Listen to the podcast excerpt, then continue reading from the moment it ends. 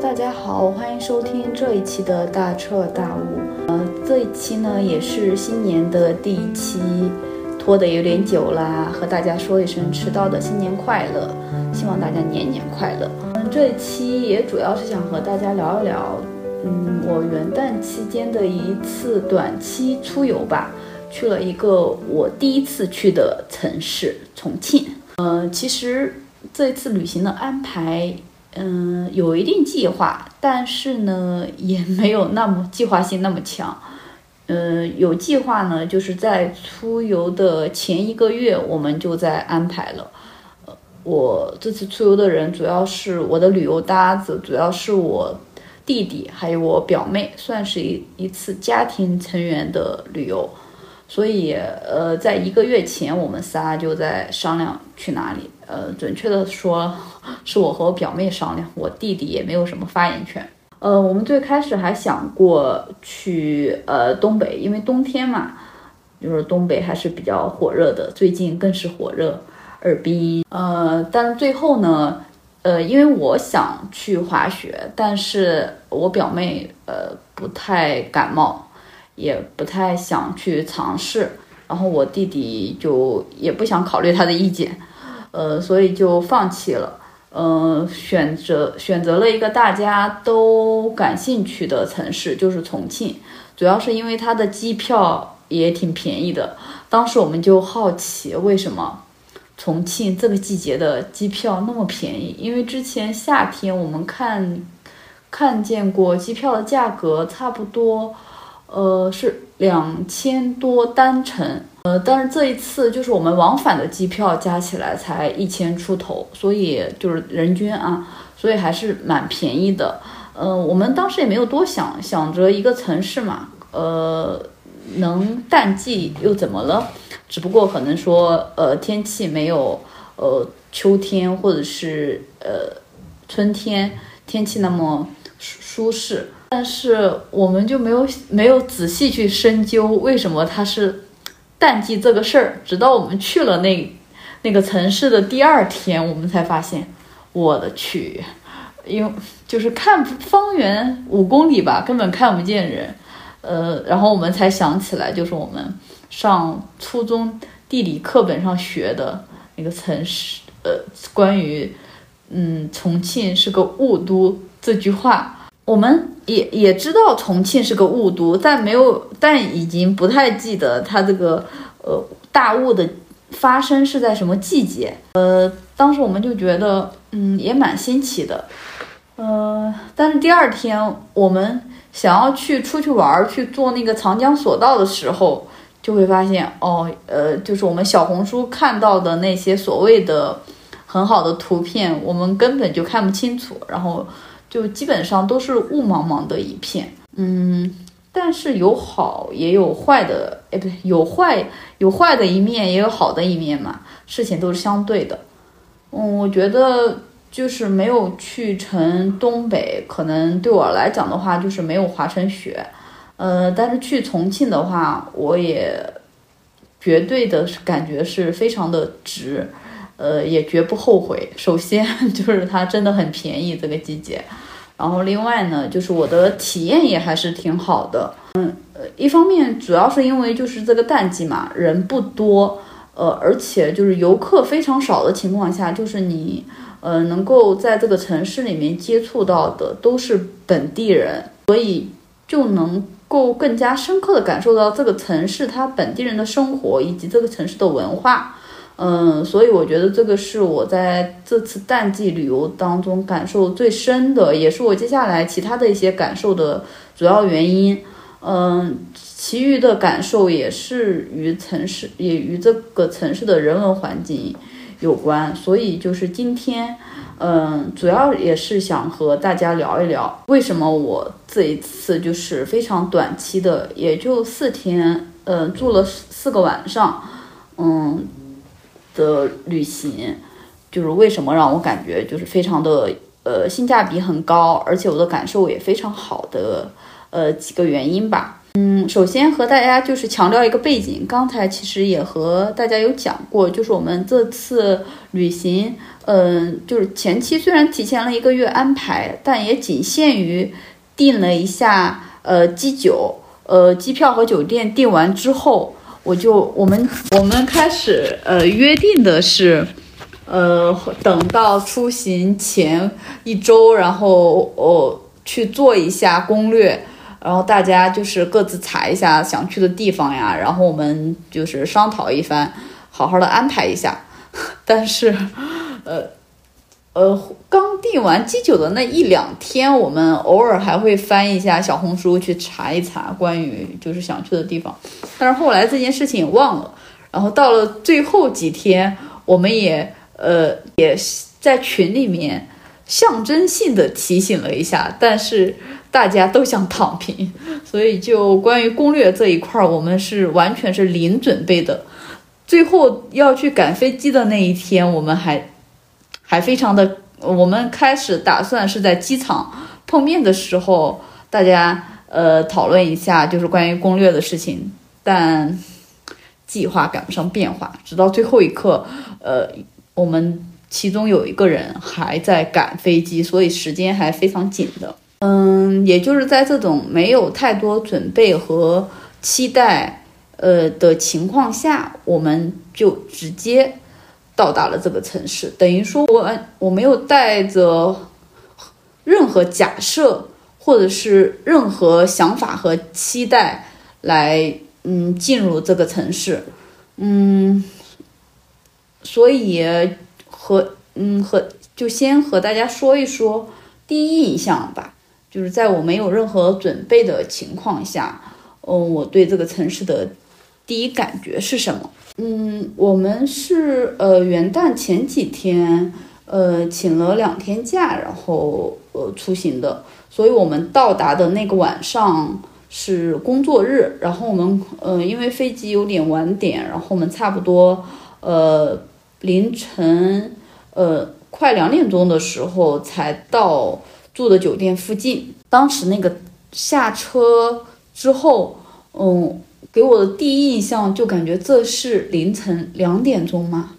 因为大家可能不知道，就是我在苏州这个城市真的没有什么夜生活，基本上到晚上八点钟的时候，路上的行人已经非常少了，就是车流量也减少了。在这种情况下，即使在上海，我觉得南京东路。呃，到了夜晚八九点钟，呃，或者是十夏天可能要到十点钟更晚，那就是地铁运行时间停了之后，可能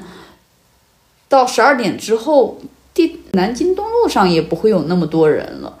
基本上游客走了，本地人更加不会去那种地方。但是重庆不是，嗯，我们。住的那个酒店住的那个地方，也相当于他们的一个商圈，就是观音桥。呃，那个地方有点，呃，可堪比南京东路吧。我们到的时候就感觉它有点像我们最近非常火爆的那个呃电视剧，就是《繁花》，它那个场面非常的热闹，就嗯路上的车呀，包括出租车。呃，摆摊的，然后三轮车，呃，还有，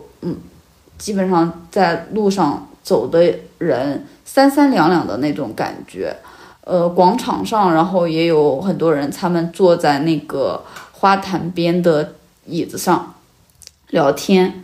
就有点感觉像嗯，刚刚才入夜，然后大家还没有哦回家，刚嗯吃完饭出来遛弯的那种感觉。我印象最深的就是一位卖麻辣串的阿姨，那个时候还在就是吆喝她的麻辣串是观音桥最好吃的，以及它的料是秘制的，然后上过央视节目啊等等，然后那个摊位上围满了很多人，呃，最后我们第二天也去吃了一下。并且问了一下他的休息时间，他说他晚上基本上他晚上基本上不会睡觉的。呃，不过我们猜测他可能会在第二天上午睡一下。他摊位的旁边就是呃川渝非常有特色的就是卖腊梅花。我也不知道为什么，为什么就是在川渝这个地方会呃一到冬天，嗯，就是有很多那种呃也有有一些是背着那个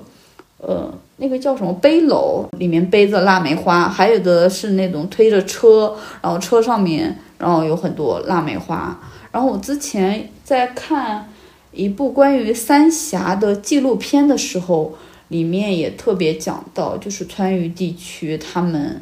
冬天对腊梅的这种喜爱，我还没有仔细了解过，就是关于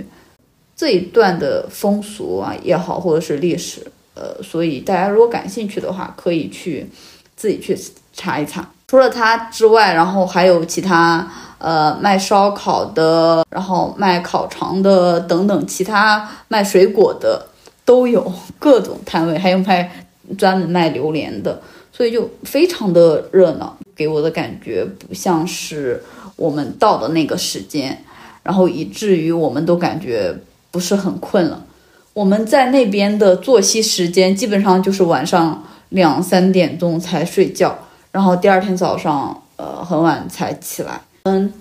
但是他那边白天又是另外一幅景象，也非常的热闹，但是那个。热闹的感觉和夜晚是完全不同的，就是白天的那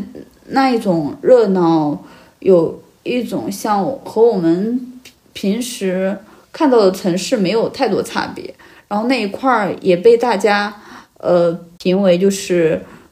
像最像香港的地方嘛，因为它有个很陡的坡，那个坡是的旁边有很多商场，有很多奢侈品牌。所以就是那个照片拍出来的感觉很像香港，但是我倒没有注意太注意这个地方，嗯，直到我们走的时候，我有点 get 到，嗯，可能因为我对它的第一印象就是我半夜到的那一幕景象，就让我感觉非常的接地气，然后也很热闹，感觉那边人的生活非常的放松，就是给我这种感觉，就是我到了之后迎接我的就是那种接地气，嗯。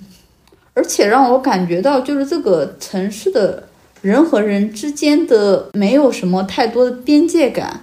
嗯，大家感觉和任何人都很熟悉，就在那个广场上，像是大家都很认识的人，然后，呃，只不过我在这边玩，你在那边玩，然后等会儿碰见了再打声招呼，那种感觉，非常的慢，然后也感觉。不是抱着那种戒备心，然后在这个地方东张西望的，大家都很专注在自己身边的人，而且，嗯，就是我们还有一个比较特色的地方，大家应该都知道，就是为什么，就是我觉得他们没有边界感呢？因为重庆的那种路，嗯，它很不拘一格，它不像我们这边都是大马路嘛。呃，都是呃，就像地铁，它都是从那个楼里面穿楼过去的。这一点大家应该有在小红书也好，或是各种网络上都有刷到过。呃，但是在我们这次去的时候，感受最深的就是我们呃，因为有很多景点是要呃，基本上它的景点也不算景点吧，就是我们想去的地方都离得非常的近。两三公里，然后有时候甚至还有一两公里的这种，我们也不高兴去坐地铁或者是再打车，因为非常的绕路，也很不方便。然后顺便呢，我们也想去逛一逛，就是重庆的这些呃街道，感受一下嘛。所以我们基本上每一天，呃，除了呃相隔很远的地方，然后我们会坐地铁，大部分的我们都是步行的。但是在步行的过程当中呢，嗯，它那个路就让我们觉得很惊讶，因为它有很多台阶就算了，但是它有有一些路直接从居民楼里面穿过，就是我有一段路就要从它居民楼的楼梯，就相当于你从我家的，呃，我现在住的房子里面这栋楼里的十楼。下到一楼，这就是一条路，穿到另外一个地方。然后我家这个楼梯道外面的楼梯间，就是你穿穿过从一 A 地点到 B 地点的一条通道。这个这个是一一个例子，就是从人家的居民楼里面，然后另外一种是从这栋楼里面突然间我经过的那个地方是人家的饭店，等于说我经过的那个饭店旁边可能人家正在吃着饭。你可以想象一下，就假如说你现在正在旁边吃的火锅，然后你旁边是在一间屋子里哦，不是说那个路边的大摆档，在这个屋子里面吃饭，吃着吃着，然后旁边都是穿梭的行人，就这种，就完全没有说大家要保护起来，呃，感觉都非常的开放，没有什么戒备，当然也有可能这是他们的。老区，嗯，因为那个时候可能说比较限建筑啊，都比较受限制，然后现在又开发出来了，呃，大家也想做生意嘛，所以呃是这样的，或者是一种被动的选择，没有办法。但是给我们的感觉，呃，还是蛮奇特的，而且，嗯，他们好像也嗯没有感受到那边的人非常的因为这件事情很暴躁。嗯，就是完全不把我们当陌生人。不过他们新区是不是这样？然后我们也没有去过。嗯，就像他们新建的那些新的小区，可能就不是这样了。这些可能也是他们保留的一个特色吧。我还是觉得蛮有趣的，就是和我之前去过的任何城市，就是最不一样的地方，也也有体验到。就是百闻不如一见，之前在网上也有刷到过很多，但是当你真正的去呃走过的时候，还挺不一样的。呃，这就是第一个印象吧。一个就是他们半夜感觉不用睡觉，非常的放松。嗯，另外一点就是觉得他们非常的开放，不太像我们这边人，呃，可能说外地人比较多的城市吧，就会。嗯，上海呀，或者是呃苏州这些一线或者是新一线城市，因为呃外来人口比较多啊，嗯，而且这边的嗯江南人，嗯，可能就是江浙这一带的人，还相对是比较内敛的，不会这么的 open，所以就是这种边界感的防范。和我这次去重庆的感受还挺不一样的，就重庆给我的感觉就是大家之间会非常的信任，嗯，所以第一印象我对他的总结就是，呃，放松和开放。那第二个印象呢，也是我觉得这次去重庆特别值得的地方，嗯，就是也是我待完几天后给我的一个最大的感受。呃，如果说上面的什么，嗯。开放呀，或者是他们的放松啊，呃，是我第一天到的一个暂时的印象。那么第二点的话，我想说的就是重庆人民真的非常的友好热情，这是我待完几天后最大的感受。嗯，可能是因为我在江浙沪这边待的太久，就是无论是远亲近邻，就是我们在这边。防盗门一关，可能连邻居都不怎么说话的，和这栋楼的邻居的交流也仅限于就是我们那个每一个楼有一个呃，就是我们自己的群嘛，就可能在群里面说话，大家基本上见面了也不太会打招呼。但是我就是感觉在重庆的话，嗯，大家就是没有这种呃非常强的。就是陌生感，在就是这边，我们如果就是有陌生人来和我们主动说话，我们总觉得他有点企图什么的，总是首先就是那个防备的心理，呃，就会竖起来，首先就是警惕心提起来。但是呃，我在重庆的话，大家就感觉都是一个村子里的，大家都认识，我也见不得你吃亏。如果你有事儿的话，我总想就是说两句，提醒你一下，帮一下你的忙。就举个例子吧，就是。呃，有好几次我们去找路，嗯，问路，这个就是我们每一次呃旅游的时候也基本上都会发生，但是大家都很正常，呃，就可能会礼貌的告诉你一下，然后也不会说就是感觉特别热情，感觉你问到我这里了，然后我就嗯给你指条路吧。但是重庆的话，我就感觉它，嗯，一个是就是我们现在不是因为有手机嘛，就是首先还会想到去呃导航，但是重庆的路大家也知道，就是导航导不明白。呃，所以有时候我们在旁边导航转来转去，然后发现也不太行。但是实际上旁边那些呃门店的老板已经非常着急了，他已经看到我们就是找了半天，但是我们也不问他，他又不好意思主动凑上来说你们要去哪里，这呃这有点太过分了。虽然我能感受到他真的很想上来说呃说，直到我们最后忍不住了，然后去问他，他真的。感觉那种热情，就恨不得把你带到那个路口，呃，就是和你讲了一遍，然后还要和你再三确认一下，然后怎么样？而且那种热情，我感觉是装不出来的，嗯嗯，真的很难装出来，因为呃，即使即使是那种就是做生意的，你然后你不。在他家买东西，你就去问个路，他都觉得没什么。最开始可能会来问你啊，需要点什么，要买什么。但是当你问路的时候，他也没有觉得，然后你在麻烦他。他真的很真诚、很热心的想要去帮你解决你的问题，觉得都都是举手之劳，然后我帮你，然后反正大家都是中国人的那种感觉。这个可能也是呃和我之前去很多旅游。胜地的那种感受不太一样的地方，嗯，这个是问路吧，然后另外其他这个还是相对来说是我们比较主动的，虽然对方也很想主动，但最终就基本上还是我们比较多主动去寻求帮助，呃，但是另外有两次真的是别人主动，就是我们都没有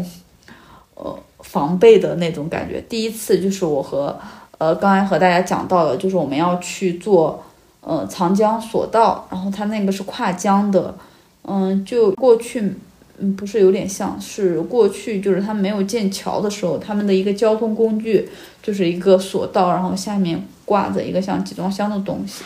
然后这个大家如果去呃网上搜的话，应该也能搜到，就是我们呃最开始想法就是想坐在上面看看江景。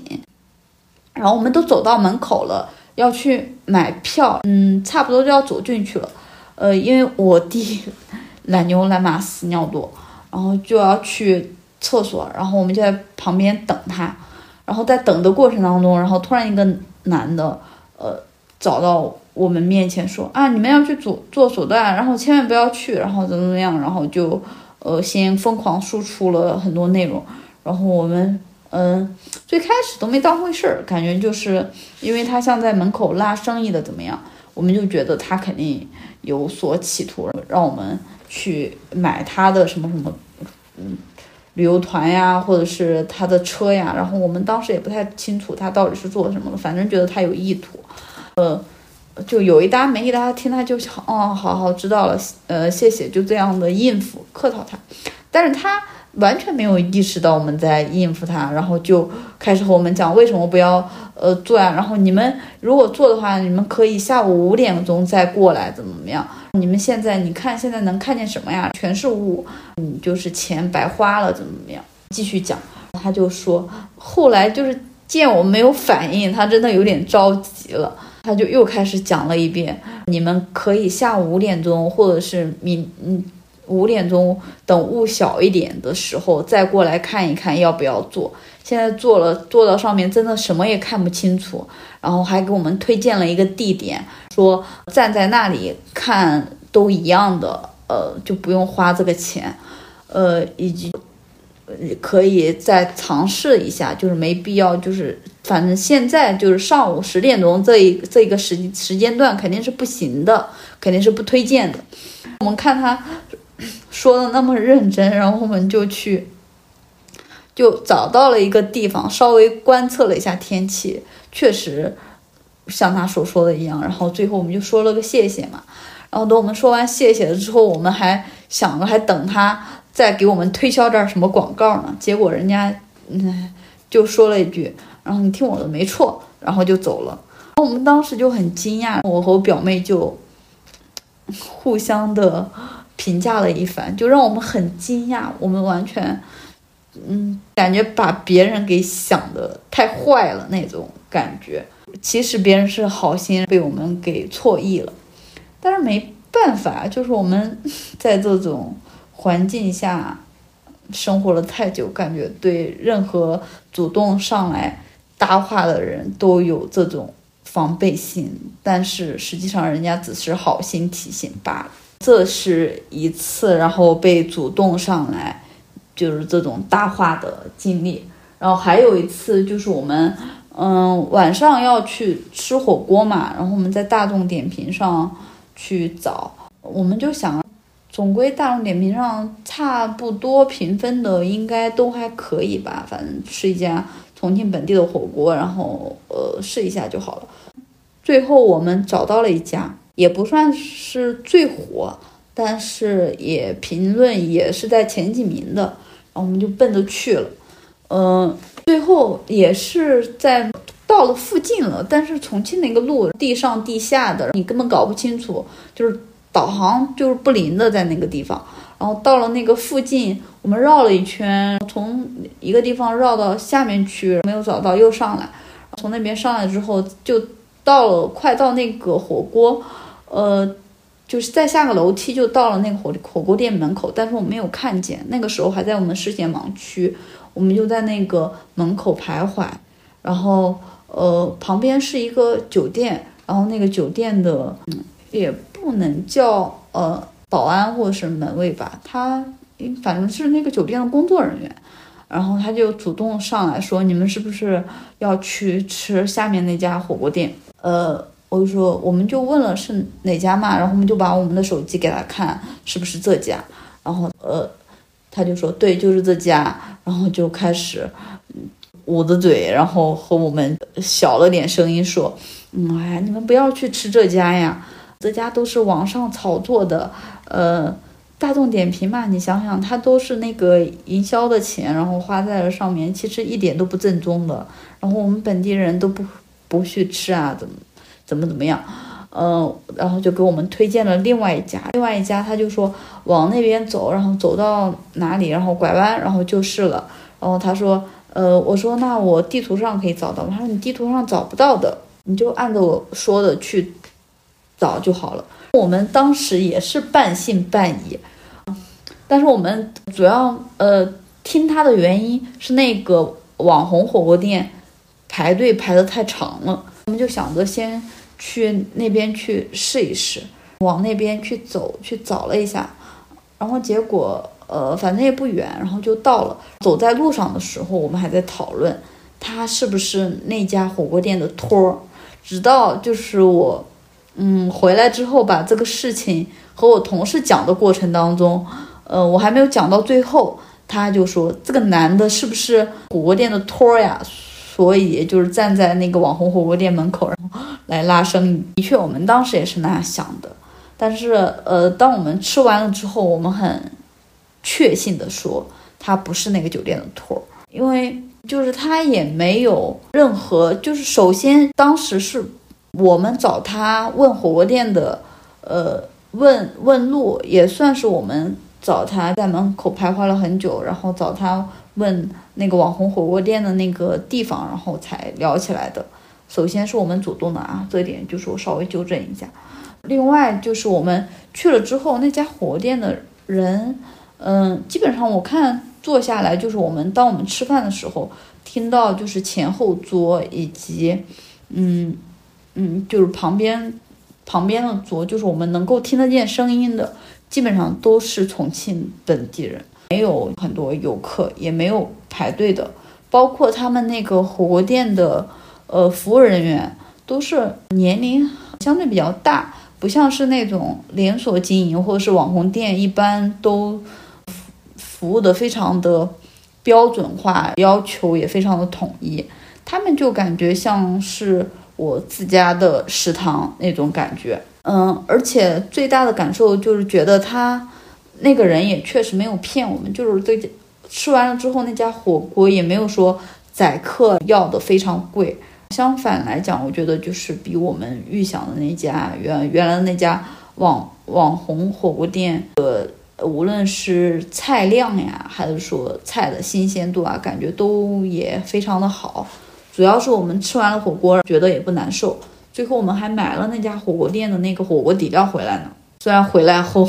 我又连着吃了好几顿火锅，所以那那个火锅底料我就还没有动。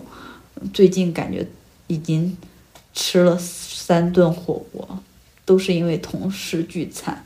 最近提到火锅就想吐，所以那个火锅底料现在还留着。总而言之，就是我觉得重庆。人，或者是我们因为比较幸运吧，遇到的重庆人都非常的友好，也非常的善良热情，然后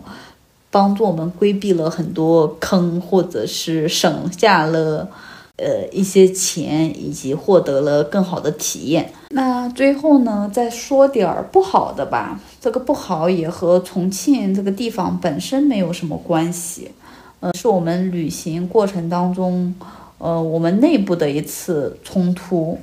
呃，是我和我表妹的一次冲突吧，算是我在旅行过程中发生的一一件不开心的事情，差点就是，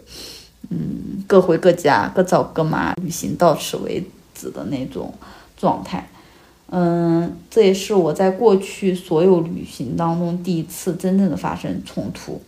呃，我和我表妹都没有绷住。我们那一天是去了。半山崖线就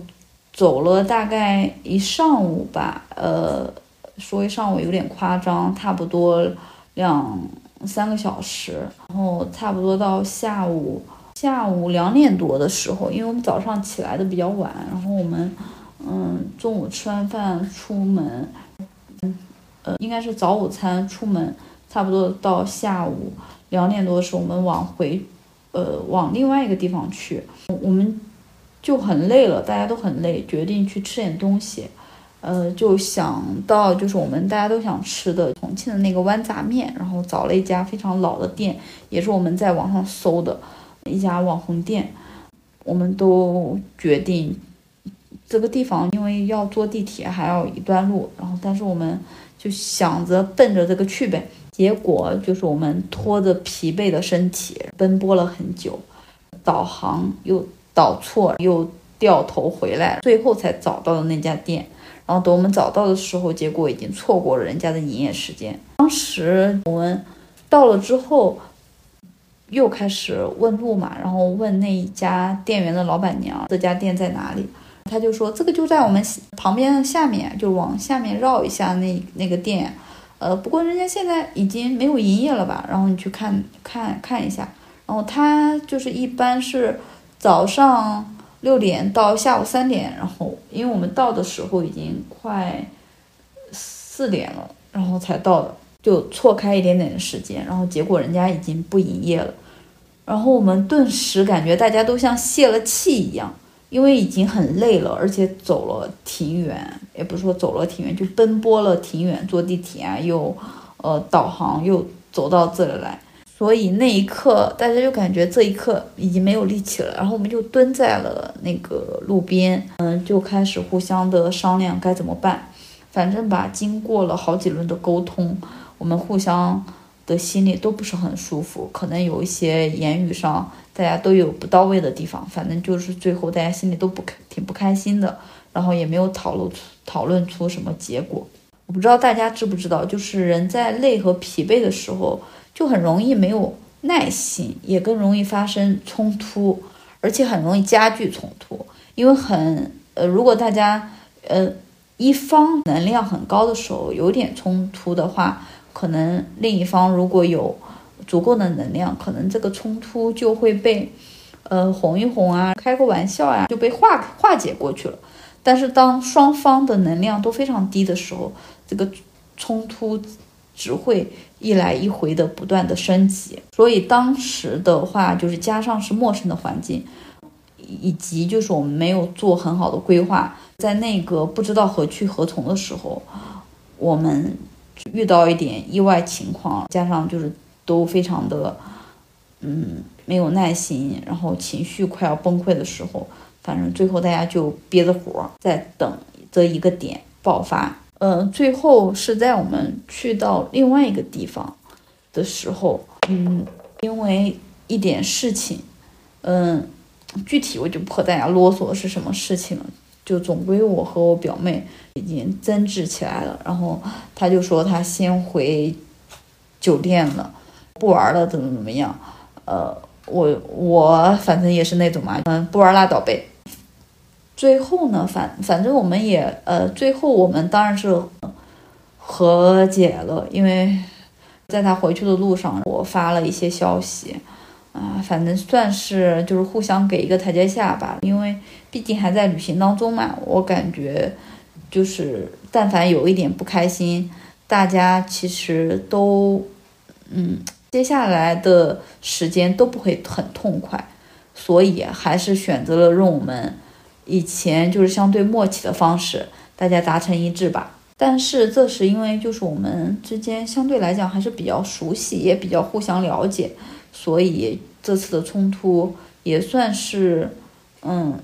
不说那么顺利吧，反正最终也化解了。然后这个旅行也以，呃，比较圆满的方式结束了。嗯，但是怎么说呢？就是这次更让我意识到，就是结婚前。大家一定要和呃对象去旅行旅行的，可能在陌生的环境下应对突发的情况，尤其是在没有太多耐心的情况下，大家就是很难掩饰自己真实的性格和想法。嗯，我和我表妹呢也都有自己性格的劣根性，碰到一起呢可能就爆发了，但是最后。收场的话，我们还是有互相就是默契的方式。但是，当我们和我们就是的，嗯，亲密关系，就是我们的对象还没有磨合到一定程度的话，可能旅行，呃，会能够比较加速的让我们更好的磨合。嗯，如果磨合的好的话，可能就是会。感情会越来越稳固，然后也会越来越深，然后经过旅行，可能两个人嗯更加的亲密了。但如果没有的话，可能就像这次的冲突，如果他被没有被很好的处理，呃，那可能也会反映出来两个人之间的一些不合适的地方，也不能说不好的地方嘛，因为每个人的性格都有自己的性格，但是。呃，可能这两个人的性格碰到在一起就是不合适的，所以就是能让我们更加的了解自己，也更加的了解对方。如果处理不好的话，可能就会让这个感情埋着一个雷，不知道什么时候然后就爆发了。大家可能也会有心里能够感受到，就是就是这次的旅行，然后会对这个段关系，然后发挥着什么样的作用。嗯，你可能会说，就是如果我们做好完全做好规划了，可能就不会发生冲突。但是我觉得实际上不会的，因为嗯，真的在旅行当当中，尤其是我们并没有去过那个地方，我们只是在网上呃搜到一些东西，然后即使我们去过，我们真实的非常了解，就是那一刻我们去了之后要干嘛。但是你保不齐就是到了之后。你的想法会发生变化，你可能会想去其他地方，或者是因为你的，嗯嗯突发的一些情况，身体啊，或是你的一念之间呀，然后你突然间改变想法。那当有一个人改变想法的时候，那这份规划是当时一起达成的，那就势必意味着要沟通，要产生更多的一些呃相互的一些交互。然后以及互相的一些理解，那除非有一个人真的是特别的愿意操心，我就是愿意去重新的去改变，也愿意去呃做计划。然后另外一个人恰好也不愿意去操心，然后你怎么安排都可以，你要变就变吧，反正都随便。然后我也充分的支持你，然后这种的话应该还好。但是如果假如两个人可能说都有想法，那可能说这也是一次比较好的沟通过程。所以无论你做不做规划，然后我觉得旅行都会有它的一些不可计划性。然后在这种不可计划性上发生一些冲突的点，然后就是我们去磨合关系、互相了解的一个过程，也是一个好的时机。嗯，如果你真的想要了解一个人，或者是培养一段感情，当然也有可能是扼杀一段感情的话，嗯，你想尽早的去嗯推进这段关系的话，呃，或者是啊，无论怎么样，我觉得最开始我们。只要去旅行，应该都是抱着非常好的期待吧。嗯，我觉得，反正从这次的一个视角来看，我觉得旅行还是能够对相互之间的关系的增进也好，推动关系，应该叫推推进关系，是一个很好的过程，是也是一段很好的经历。当然，我希望就是我们任何的旅行。就不要带着太强的目的，呃，让它自然而然的发生，无论是好的还是坏的，都要去接受。嗯，其实到最后你会发现，就所有的经历它都是好的。当我们换一个视角来看的话，即使它可能摧毁了一段关系，它也只不过是让这个关系更早的，呃。提早结束罢了，让你不再去走下去，在一段错误的关系走在走下去，所以从这个角度上来看也是好的啊。为什么到最后又聊到了这个话题 啊？那最后的话其实也没没有更多要和大家分享的。嗯，